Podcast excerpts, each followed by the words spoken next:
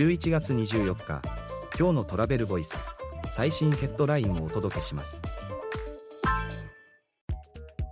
ホテル満足度調査2023価格上昇が満足度に大きく影響朝食の季節感や地産食材で大きな差。JP パワージャパンは2023年ホテル宿泊客満足度調査の結果を発表。今回は前回調査に比べ満足度が低下。特に料金の評価の低下幅が最も大きくなった。地産朝食提供の有無で満足度に大きな差。次のニュースです。HIS 歳末大感謝祭フェアを開催。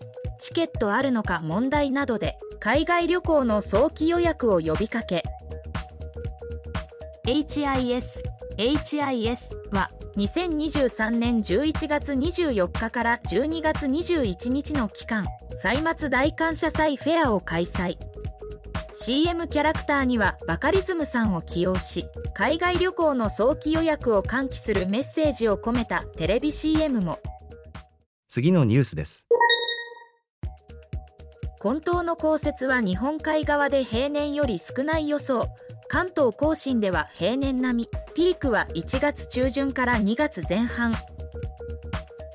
ェザーニューズによると混沌活字から3月の降雪量は暖冬の影響で日本海側と東海以西の太平洋側では平年より少ない傾向。北日本太平洋側と関東甲信では平年並みに。次のニュースです。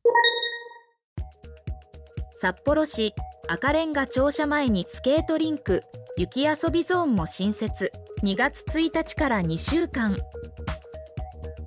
札幌市内中心部にある赤レンガ庁舎前の広場赤プラ。で2024年2月1から14日氷のスケートリンクスマイルリンク札幌が開催される雪遊びができるゾーンも新設する。次のニュースです。星野リゾート子ども向けスキーレッスン細分化したステップでレベル設定データ化でリピーター対応も。